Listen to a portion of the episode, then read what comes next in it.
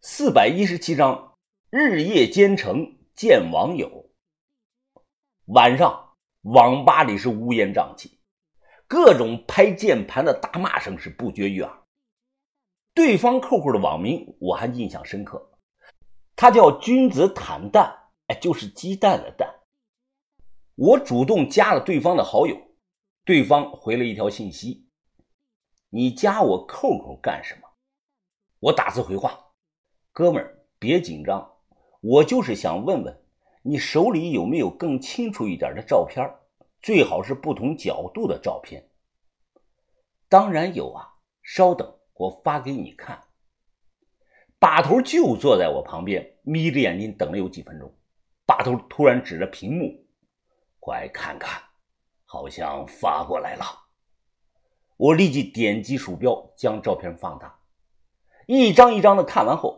把头的语气非常的坚决，不会错的，就是南宋中晚期的一个吞钱兽，很罕见呀。问他哪里人，这东西我们买下来。把头什么好东西没见过呀？他说罕见的东西，那是真罕见。我再次和人沟通，表示想花钱购买。那头说可以卖。你出多少钱？我打字说一千，对方立即发过来一个怒气的表情包，附带的说：“才一千，你明明刚才还说能值五万。”我马上回消息：“我那说的是一对的价格，这东西一对值钱，单只就不怎么值钱了，顶到天值个万八千的，这样。”我这边诚心收，给你三千五百块钱吧。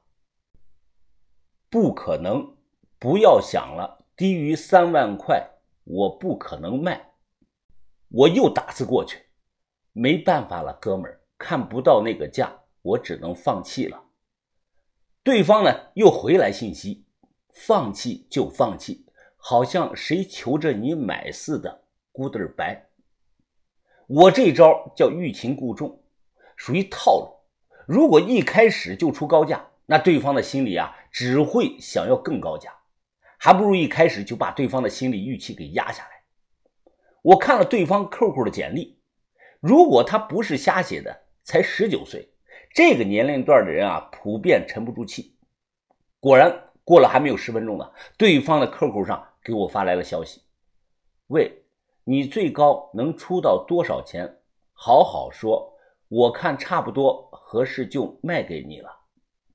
经过一番的拉锯战，最后价格定在了一万整。我说这个东西啊，我肯定要，让他先把 QQ 问问上发的这个帖子删了，我是怕被其他的同行看到。另外，我提出见面交易，不远的话，我开车过去拉货。问对方在哪个城市？可以，我在湖北黄石，你在哪儿呢？我心里一惊啊。马上又说道：“你在湖北黄石，确定不是骗我的？那你的 QQ 资料上写的居住地怎么是广西桂林的？”对方呢，马上又发来信息：“靠，哥们儿，QQ 资料都是瞎写的，你还不知道啊？我上个月写的我住在布伦迪，你也信啊？就这样，记下我的手机号。”你们什么时候过来？随时给我打这个电话。好，那我们尽快过去。到了联系你。我双手离开键盘，转头看向了把头。把头，你觉得这个事儿怎么样？把头直接就说：“走吧，云峰，通知其他人收拾家伙事儿。明天一早五点钟我们就出发。”希望这次能撞个大运。这事儿一定要快，我们先看到的。如果拖的时间长了，那可能东西就不是我们的了。不过话说回来了，南宋吞金兽青铜摆件固然罕见，但远不到让把头上这么大心的程度。把头之所以说赶快过去，是因为皇室那里可能涉及到了我们行里的一个千百年来的秘密。凌晨四点多，天还完全的黑着呢。豆芽仔睡眼惺忪的打了个哈欠。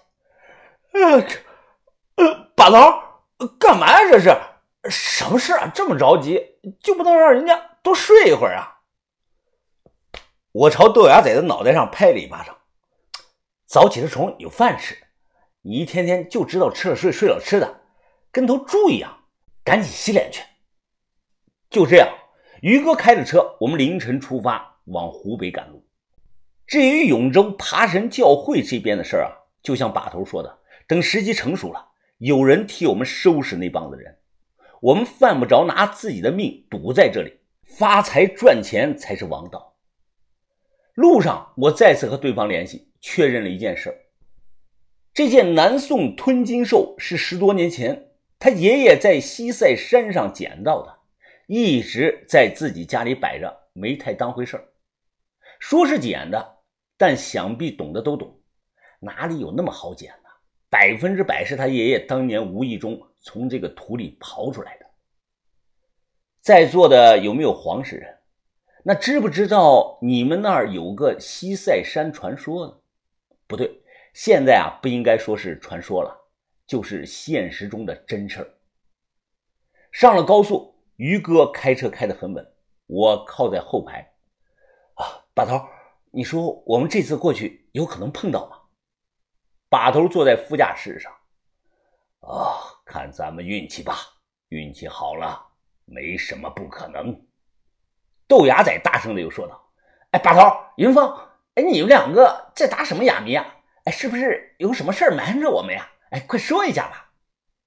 我摇下车窗，将烟屁股弹了出去，转头看着豆芽仔。芽仔，难道你没有听说过黄石西塞山的传说吗？豆芽仔连连的摇头，说不知道。我笑了笑，哼，这事啊，只有傻子不知道。你他妈就是个傻子，亏你还是把头手下的人呢。小轩坐在角落，也皱了皱眉头。我我也不知道呀，哎，小轩，你不在此列啊！我赶忙解释，明讲了，黄石境内的西塞山上一直有个九爻传说，说山上共有九个巨大无比的前教埋在地下，是当年宋军被蒙军打败时，吕文德带的军队来不及撤退，就把全军的这个军饷分成了九份，埋在了西塞山的境内。这么多年来啊，陆陆续续发现了六处的窖藏。最近的一次发现是上世纪七十年代，内坑出的古钱币，年代跨度从秦开始到两汉，然后南北朝到五代十国，再到了宋辽金，那一坑整整出土了两百多吨的这个古钱币。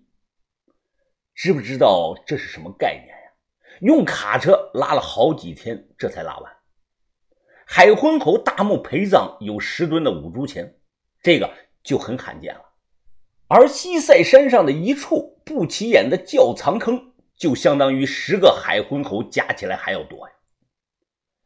遗憾的是，几十年前出的这批全被拉到这个武汉冶炼厂化成了铜水炼钢了。我敢这么说啊，当年如果这批古钱币流散到这个市场上，那现在的古币行情。就是白菜价。再往前，上一次发现是抗战时期，当时小鬼子在西塞山上挖工程，无意中挖到一处，那一坑啊，总共也有好几十吨，其中夹杂的珍贵古币数也数不清楚。现在国内藏家干不过鬼子藏家，其中有部分的原因啊，就是因为这坑的窖藏当年全流到了鬼子国。行里关于古钱币素来有五大十珍之说，其中排在前列的就有靖康通宝小平钱。我听朋友讲，当年那坑西塞山窖藏一共出了有十几枚的靖康通宝小平钱。一百年后到了今天，某著名评级公司河北分公司的老总，我说的是谁？行里人肯定清楚，他以一千一百万的价格。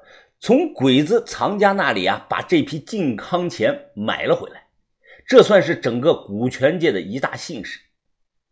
民国以后，总共就发现了这两处，再加上古迹记载发现过的四处，所以啊，西塞山还有三处没有发现。